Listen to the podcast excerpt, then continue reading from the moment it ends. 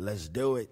It's a real thing, Patriots podcast. This is Matt Chatham. This is obviously a different show. You're getting this thing last minute in the week. I pledged at the beginning of the year to do a, a day after, but my schedule got jacked up this week. So we're doing this as a really short show. This is meant to be tight, sort of keys to the game kind of feel on all three, both sides of the ball, and then also special teams. But that's what I'm coming at you here with. So this will be quicker than normal, obviously, and obviously we're doing it with a different thing in mind about what to keep an eye on going into the game as opposed to a review before. And I'll announce it here on this particular show. I got to do the same thing to you again next week. I apologize, guys. I'd love to get into a, a more set schedule here, but uh, little life bomb has gone off. Uh, it, it's it's something I'm fighting. Uh, I'm going to tell you all this story. Hopefully, at the end of this year, it's an awesome story, but it does jack up my schedule a little bit, and, uh, and I can't get into details this minute. But uh, uh, and it doesn't help this week that uh, it's a Thursday night game, but I'll still get it out to you. But it won't be a Monday this week. But let's since we're we're tight on time here, we're trying to do this a pregame show. Let's dive right into this thing. So the way I'm going to break this down is I'm going to go offense, defense, and then special teams, and talk a little bit about just what I think the feel of of what I saw on film and, and what needs to change going into this weekend, uh, Sunday today. Uh, in this game uh, against the Dolphins. So this is going to be less of a breakdown of the Dolphins because I know your head's really right now more on what the heck's going on with the Patriots, and I think that's reasonable. So let's get into the offensive side of the ball. I preached, I prophesized, is that the word? Uh, I was on the box last week talking, especially on my NESN pregame show, the, the NESN, uh, what do we call it, the NESN pregame chat with Doug Kyed, Zach Cox, myself, and Michaela Verano last week. But uh, we'll be doing it again Sunday morning uh, at 10.30. So check that out, either streaming on Or the NESN Facebook page. But we'll be back at it again. Uh, but one of the things that I was really big on last week was run game, and I really felt like it had to come on both sides of the ball. Well, whoop, lo and behold, here we are, and that didn't happen either way, and I I'm not going to change that that analysis. It, it, shows up when you watch back the Detroit game. It, it, shows up just how much it hinders everything else they would otherwise be able to do because the inability to get uh, just those little extra yards. You know, when you're getting one and two and they're getting four and five, I mean, there's your game. Uh, that's it. We really don't need to turn the page on much more than that. That's going to tell you the whole story. But it's one thing to say, got to run it better. You know, that's just, it's just kind of a throwaway line. You got to talk about how one would run it better and maybe why running the ball didn't work so well last week. It worked poorly. Uh, and I think one of the biggest things in watching it back is, you know, a little bit of a, a chops licking, licking your chops if you played for the Lions defense because there was a very, very definitive tell in my view.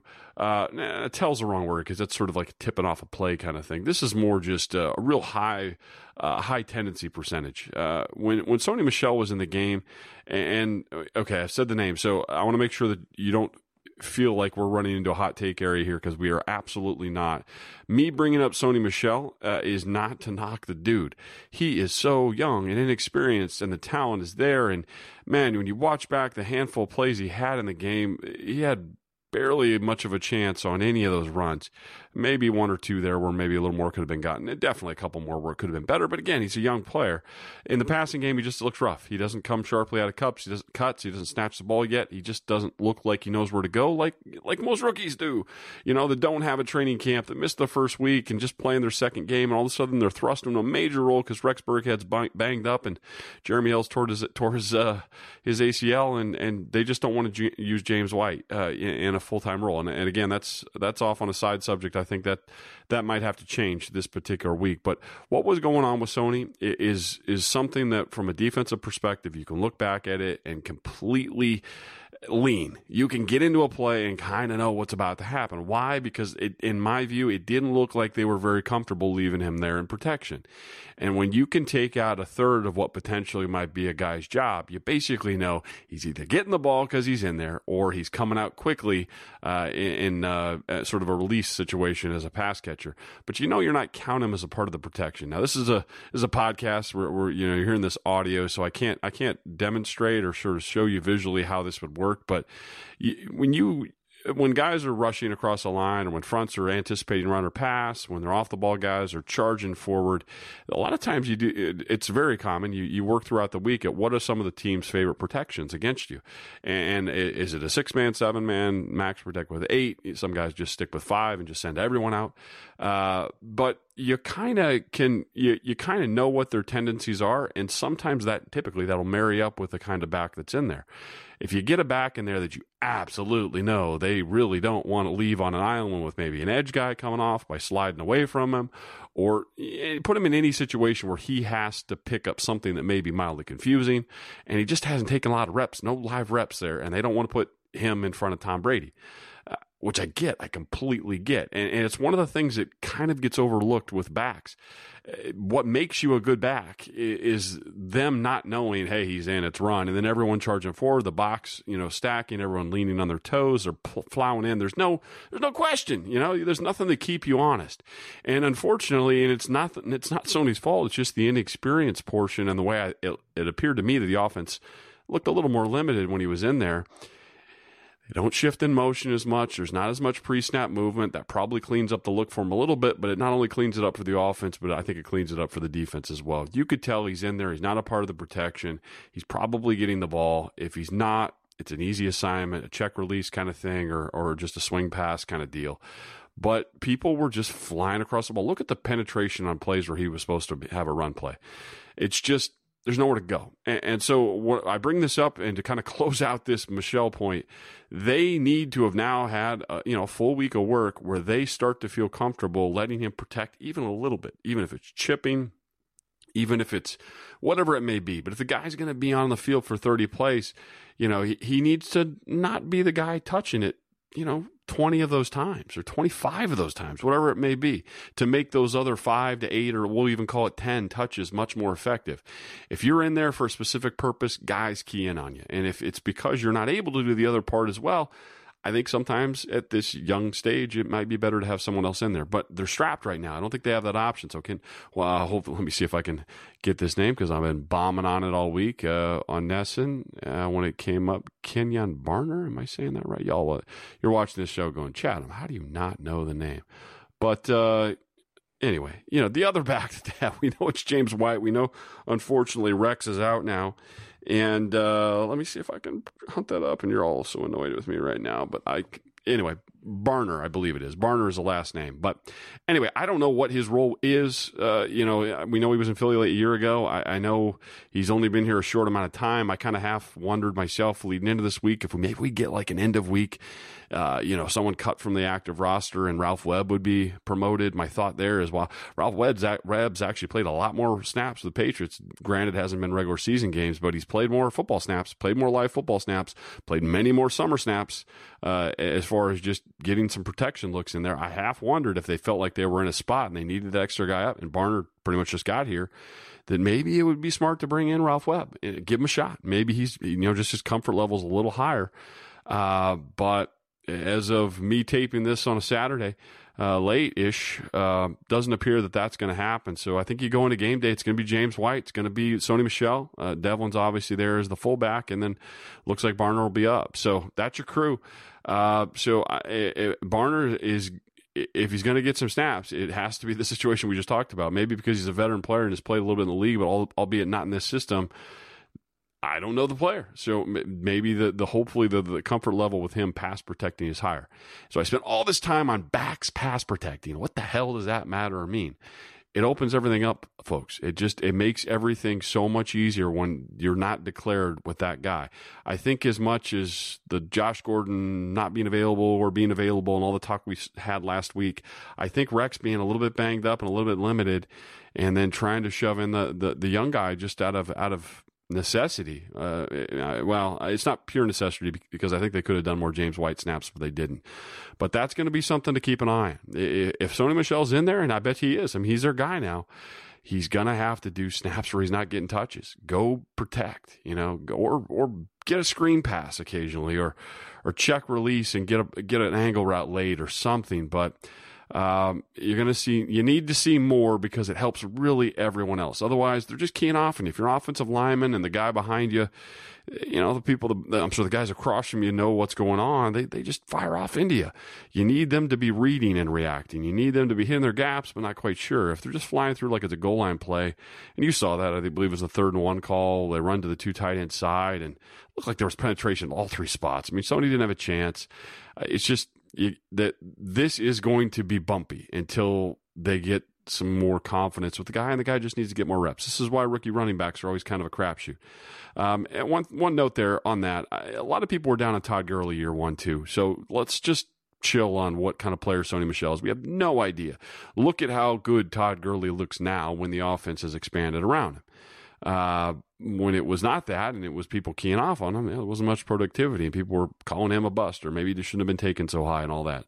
Hit the pause button on Michel. He's probably out there now at a time he otherwise shouldn't or wouldn't have been. Uh, but circumstance brought him forward and he lost a camp. So something's going to come of that. That's probably not a very encouraging thing, but I'm expecting a huge jump this week in, in just the creativity portion, the, the ability to be diverse and do some different things to keep people from keen on that poor bastard because he might be a damn good player in the league. He might be an awesome player, but the circumstances right now make that really difficult for that part to come out. So we'll keep an eye on that clearly. And uh, one thing I just want to see here is an overall sort of theme going into this game. If they're going to be better. They're going to be a 30 point offense, the offense you expect from the New England Patriots. It has to come, in my view, from shifts and motions and misdirection and screens and all those kinds of things. The movement aspect of the offense has been a bit stagnant here in the last couple weeks. And to me, and this is this is thinking back to my few Jet years, and then now watching them as an analyst. That's always what made them so difficult: the uncertainty of what may happen, where the ball may go. You know, just not knowing. When there's certainty, well, that makes it pretty rough. And uh, I got a sense that there was a lot less of the usage um, of the strengths of this offensive line, which is their athleticism. And, and, that's what comes out of this misdirection stuff. Send everyone in one direction, send the ball back the other. You know, little Tom, Tom can, Brady can stretch. I said little, I mean little plays with him where he is a little short boot motion. He stretches out wide to one side, short boots back the other, and then there's a misdirection element, a tight end peeling back across the ball. But I think the straight drop back stuff or, or expecting, you know, deep comebacks to be solo open with either Patterson or Dorsett, just that's not going to be it right now, especially with the, the, the running game not being there. So in those moments where it's pass, and they're just sitting up high and on top of these routes. The, the, the, receivers don't have much of a chance in that situation. You need to introduce the confusion element. That's what's always made them so difficult. Get back into that. And I, I, I actually, I misspoke and uh, Zach Cox from NESN uh, corrected me on this one because I think I actually said it on, on, on air in NESN this week where I didn't remember a game where I, they, the, I didn't believe the Patriots had thrown a screen pass. Now there was one to Rex Burkhead, one of the more productive plays of that second half, and it was a screen. Hey, you know, obviously, hey, should be doing that more, I guess. Uh, but I just I thought it was a little odd that I missed that one play. But other than that, just that you got James White there, the best screen back in the league. Screen the hell out of that guy. You know, screens and swings and and swap boots and anything where you can get things going in one direction or avert sort of the attention of where where you well where you don't want it to be. You don't want everyone keying in on one particular spot of the field, or send them there to key them and send the ball back another place. Screens are what this offensive line and, and not just screens, but also getting out in space and blocking for swing passes and blocking for screens to the receiver group as well as the backs you know, getting out there and catching run plays and letting those guys go in space and go get people. As big as Trent Brown is, he's super athletic. He's he's really good in that situation. Their guards aren't big. You know, Joe Thuney is a very good player, but Joe Thuney is, you know, medium sized. He's not he's not like a 320, 330 anchor guard. Like you saw that from Detroit. They had some of those bigger bodies last week that just you know, you dance with them in the line of scrimmage if you don't get penetration. Thuney and Shaq Mason can be knocked back, but they're both very good at squaring up on guys. They're really excellent at double teaming. Both guys do a really good job of working with a buddy and climbing to something else and getting knocked down to the second level or cut blocking or getting out of space. But that's where the strength is. The strength isn't line up man on man give movement because these aren't you know these aren't I'm using a name from my time Jamie Nails. These aren't 330 guys. These these are not that type of guard. This in my view, is a group that needs to be using the misdirection, using the counters, using the the gapping on the inside where you pull a guy and you know get a get a, a tackle to step the wrong way or an end to step too far up the field and you trap and all those kinds of things. But we didn't see, at least in sort of a general theme, as much of that as I think they they they need to work themselves towards. So hopefully you see more of that in the Miami game. Like oh, all of a sudden everything looks better. I, but again, it's not. This isn't to hammer Josh uh, McDaniels. I think you do have to be a little bit critical that it wasn't. It was below their standard clearly, and I think some of the things he's always been so great at, uh, sort of keeping defenses on their heels just didn't happen. Now, I think he's a little hamstrung as well. And what do you think he can call relative to the group he's working with right now and how the newness of them together and a piece or two that they're missing? Uh, it sounds like we may not be seeing J- Jacob Hollister, so that's a factor in here as well. Uh, so you may not, well, we'll see. It'll be a game day inactive thing. But if you don't have that other tight end that's a, a move factor, can catch a ball thing, and you're using really Gronk as your move guy and Allen as your inline guy, Uh, it's a block and things like that. That that changes the formula a little bit. So we'll keep an eye on that. The movements, the screens, the misdirections, the shifts and motions beyond just the play type, shifts and motions, pre-snap stuff. Now there's been less of that with Josh since they started doing a little more spread and tempo stuff with Brady. But I think if you're into a slowdown mode, or not slowdown's the wrong word, but you're into a huddle mode, I think moving stuff around is helpful, especially if you don't feel like, hey, man to man, we're not our absolute best. Edelman's not here. We don't know if Gordon's going to be out here. We're missing our our our movement, passing, catching, tight end kind of guy. Our top back is rookie. You know, there's a few other things going on here. The way to sort of remedy that a little bit is to to get things moving. You know, shift, uh, make the defense reset their call, motion, move it across the ball from something that's not a bunch to something that stacks and becomes a bunch, or something like that, or that passes one receiver past another pre-snap, making them have to make a call whether or not they're going to switch that or stick with it and lock it, or it prompts a zone call of some sort, something, right? But the, I think the the movement, the misdirection, the the uncertainty angle that most defenses usually stress with pa- facing the Patriots, it really hasn't been there much in the last couple weeks. And I think that's their strength. That's their wheelhouse.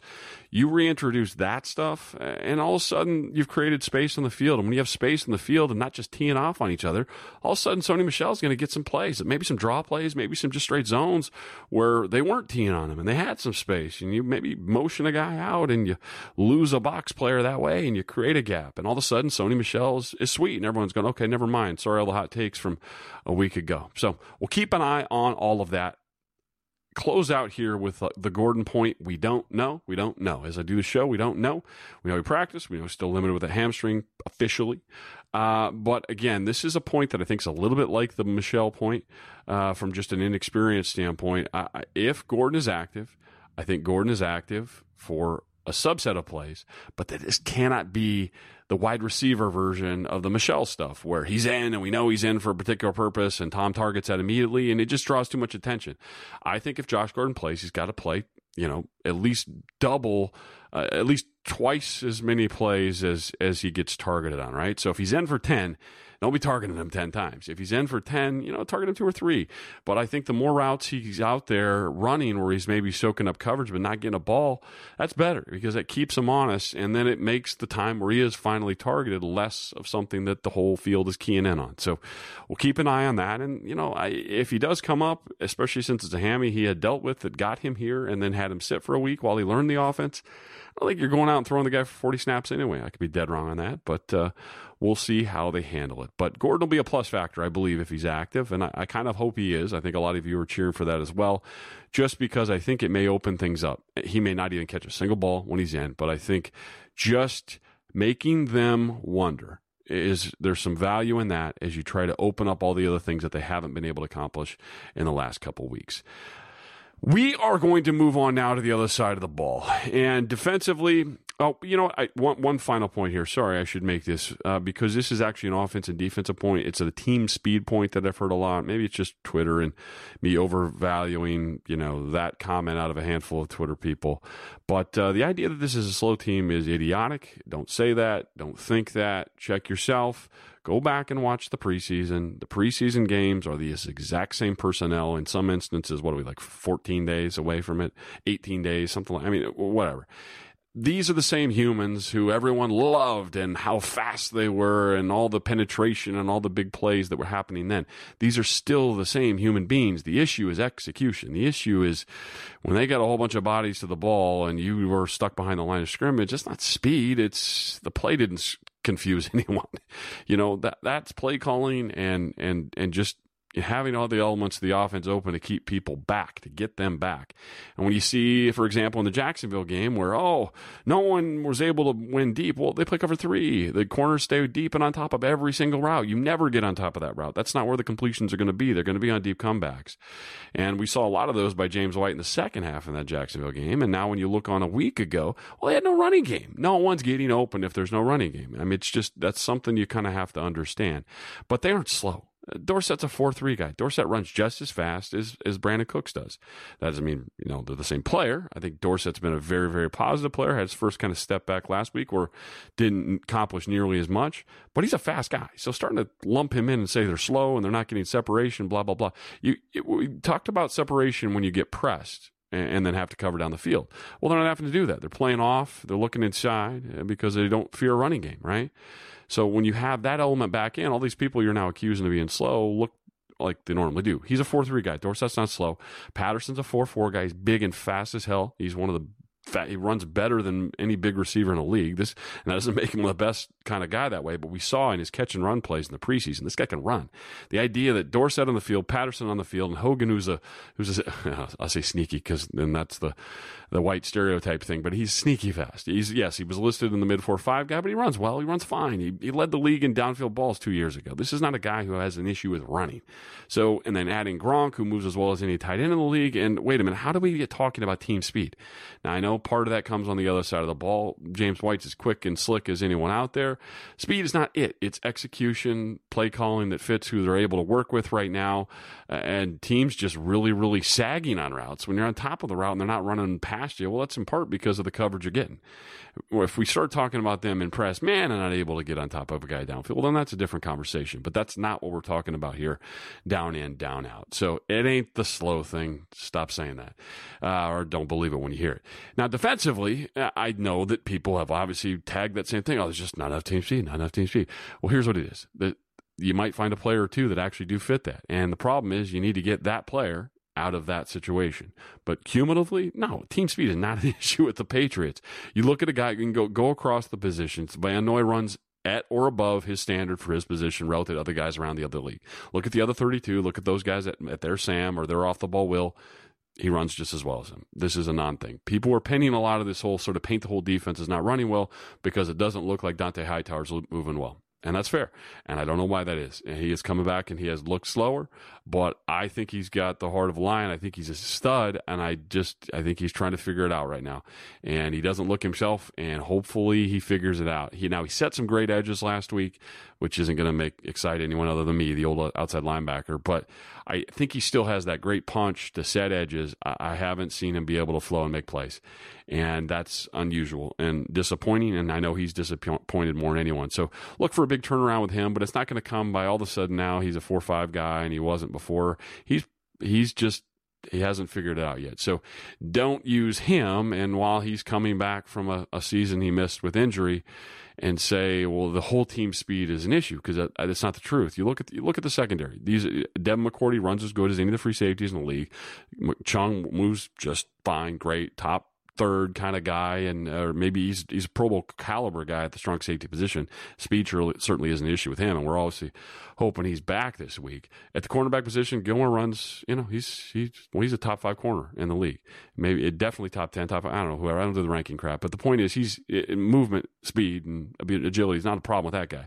Trey Flowers, hopefully he's active as well. He's not a speed problem. Deatrich Wise, he moves good. He moves very well, especially for a bigger, long guy. That's there's not a speed issue there.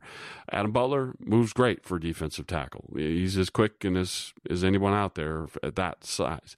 Where they're a little slower is at some of the off the ball linebacker stuff, and I think that's what grabs people attention. But then you can't paint the entire unit with the issue with a couple different guys are having.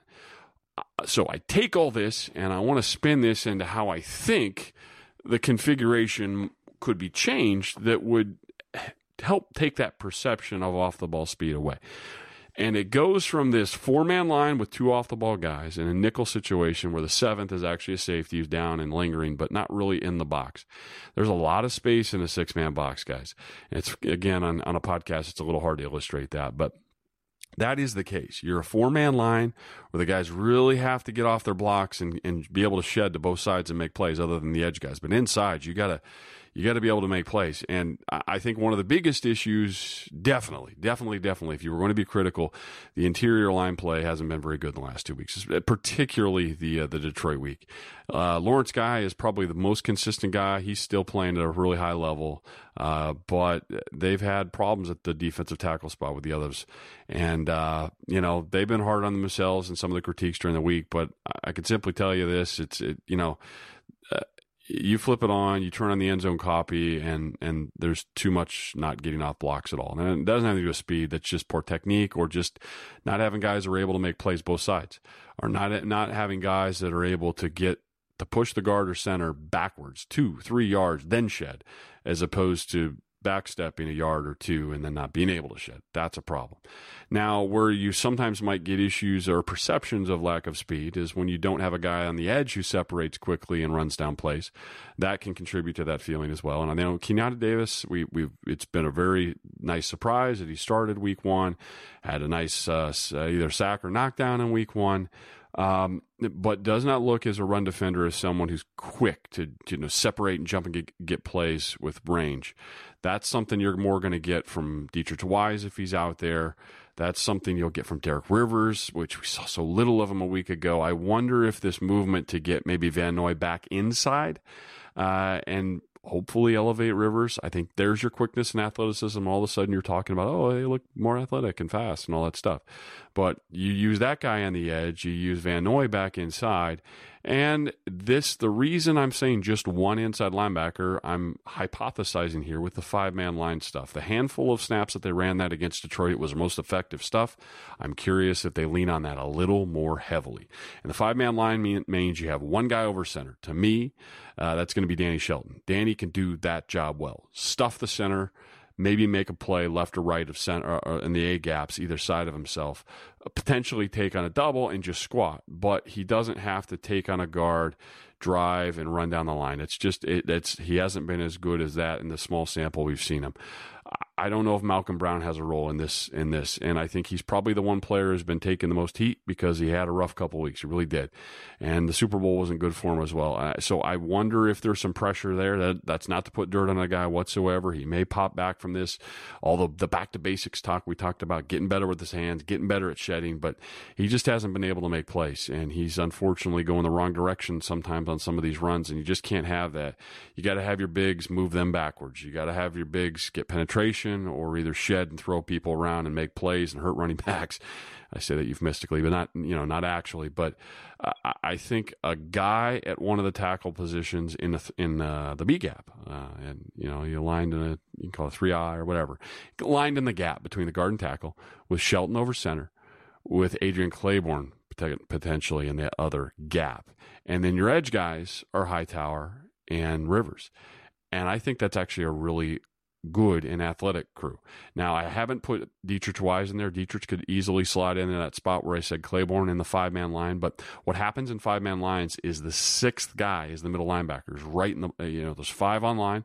So you have two outside linebackers, two in those gaps between the guards and tackles, and one over center, and then a single guy off the ball. So it just looks like one linebacker. But then your safety is your guy who's down and lingering as a seventh. So, so I like that. It cuts into the reps. You know, you won't see a Landon Roberts as much, and I'm not in the camp that's completely trashing that guy, but he does struggle a little bit more in the six man stuff where it's just a four man line and there's two off the ball guys and he's got to make decisions both sides and cover a little more ground. I think that, you know, it hurts what he does best. Those aren't the best situations for him. So he, in my view, might could change here to a little more of a support role and it's into your best off the ball player, which to me right now is Kyle Van Noy. Let him be off the ball over center uh, you know, stacked behind a defensive tackle that's making some hay, or maybe offset a little bit with a safety down next to him, and that the safety Chung is your seventh guy. But I think that's your best configuration. Get Deatrich, and now when you go to rush stuff, get Deatrich more involved. Hopefully Trey's involved here, and, and you realize I did not put Trey in there. Now, if Trey is back and involved, obviously Trey's on that outside instead of uh, uh, Derek Rivers. But I, I kind of put that in there as sort of a curveball. Just curious if his role might bump with the issues they've had. But we'll keep an eye on that. But I think that configuration is better for them overall for plugging gaps as opposed to having to do the everyone play it straight, four man line, two off. I like. I just think they almost have to go to a more regular defense, kind of packed box thing. The the five man line stuff is actually more nickel, but I just think that accounts for every gap. It puts them in the gap as opposed to having them play a guy more head up and win two gaps kind of thing. So I know that's a mouthful for a podcast, but I wanted to sort of put that out there. So if you're watching and you see, you know, see what I said and it works great, and I'll feel good about that. Or if they go with something entirely different and you know it works, good for that. Or or if they're back to the four man line with two off the ball and they look a little thin up front, you see guys moving backwards. I think there are scheme ways to change that and keep that from happening, as opposed to just hoping for better and working on the technique part of that. So, uh, you know, we'll, we'll, kind of transition out of this, but one, one, one little thing I did want to punch on here is the John Simon thing. You know, you get the new outside linebacker DM, whatever you call him. He's a six two or three kind of guy, I believe, 260, close to our similar body type, I guess, closer to a Ninkovich kind of body, I guess. Uh, but was a really good player at Houston, kind of a guy that Belichick would point out, like, hey, watch that guy. Like he's he's tough and he's smart and he's resourceful and all those things. I sound like I'm talking stereotypes here, but uh, he had a neck issue and got cut out of uh, missed a portion of last season, and then it got was sort of a surprise cut in camp coming out of the Colts. So I, I kind of wonder if this issue of hey, slot him in at the edge and um, maybe you know maybe Hightower still has an off the ball inside role again for another week, and they feel like they have a guy who's ready to roll outside. That would be the one position edge edge linebacker. Uh, if you're just being asked to set the edge, pass rush with some integrity to the pocket it's something he went through a whole full camp and he did. The he, the fact that he missed three weeks that shouldn't you know that shouldn't affect that. That's the kind of position you can come in, pick it up pretty quickly. Don't have him be involved in coverage now, uh, but he can set an edge without you know without with it being away from the, the from the work for a few weeks and still be okay. So keep an eye on that guy. It'll be interesting to watch. But again, we're obviously the the bigger story here is configuration to alleviate some of these issues also personnel, going through that group of guys and elevating the ones who've been playing better and limiting the roles of the ones who haven't. And I'm, you know, I'm not hot take guy, and I'm certainly not on here to trash any particular player, but I watched the film uh, as as best I can, and I, I, do think there are a few people who have had a, a few bad weeks of work, and you know the heat gets hot around there, and that's okay. He he he got he gets hot on everyone at that place at some point. Certainly did me many times. Uh, so we'll keep an eye on configurations. I think that'll be a big part of it. And obviously, we hope Trey Flowers and Patrick Chung are back out there. And even just by their addition alone, they're they're quickly a much better defense. And I think we all know that. So, um, gonna have to stop the run with Miami. And if uh, if you're not, you're you're you're run defending as you did uh, against Detroit, it, it could be a long day. So special teams, you know, this is not going to be a deep, in-depth look with them. If I were to do special teams breakdowns, I want to show a video to y'all, and I know I can't do that on a podcast. But special teams, uh, this let me just think of this more of sort of a philosophical standpoint. How we think of weeks like this, and you're as a special teams player, I was a backup. I rotated linebacker each week. I played defensive snaps, but I was, you know, I was going to be limited to somewhere usually between 10 and maybe 15 and occasionally 20. Um, you know, you know, you're going to get a few series, right? And you have to be ready and you know the game plan as rest as everyone else and you have to play your role, but you're not going to go out for, you know, 60 snaps, uh, like a Willie McGinest or, or Vrabes or, or those guys. So you have to be ready for a little more limited role, but you're going to play defense. But you know in your mind, the way we can really make a difference today is as special teams. Why? Because you're in those meeting rooms and you're a linebacker. I'm obviously in the meeting room getting ready for defense as well, even though I'm going to come in as just a backup. You still have to know it. You're still getting all that feeling of, wow, it's, it's, we're trudging here a little bit. It's been two really tough weeks. They're really challenging us. We all, we all have to pick it up. Well, you know that the other big major part of your role, the other 20 to 30 snaps, is these, these special teams plays. And you know in your head, man, the offense, bad couple weeks. Defense, bad couple weeks. We need a spark. We need to cover the shit out of punts. We need to cover the shit out of our kicks. We need to make sure that this doesn't go for anything excessive in the coverage stuff. All the kicks have to be inside the 25. Maybe let's get a pin, a few of them inside the 20. Let's make hay here and try to make life a little easier on those other two units. Now, from the return game, you know it. You're like, you're thinking to yourself, this is when we would get most juiced. It's like, these are the weeks they need us, guys. They, we need to scheme up a kick return that, that hits. We need our punt return to really come up with something. We need one or two field flipping plays that makes the difference in this thing.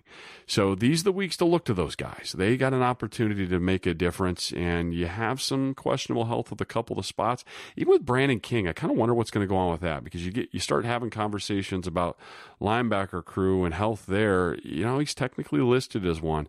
I think maybe more more likely than that is Nicholas Grigsby. We saw him extensively in the preseason, so maybe Grigsby does a little of both and gets himself some nickel sub stuff. He's a shorter guy, he's a lighter guy, but if you're interested in that whole seemingly a little bit quicker guy on the inside, he might be that dude for this year's crew, obviously with Marquis Flowers having moved on.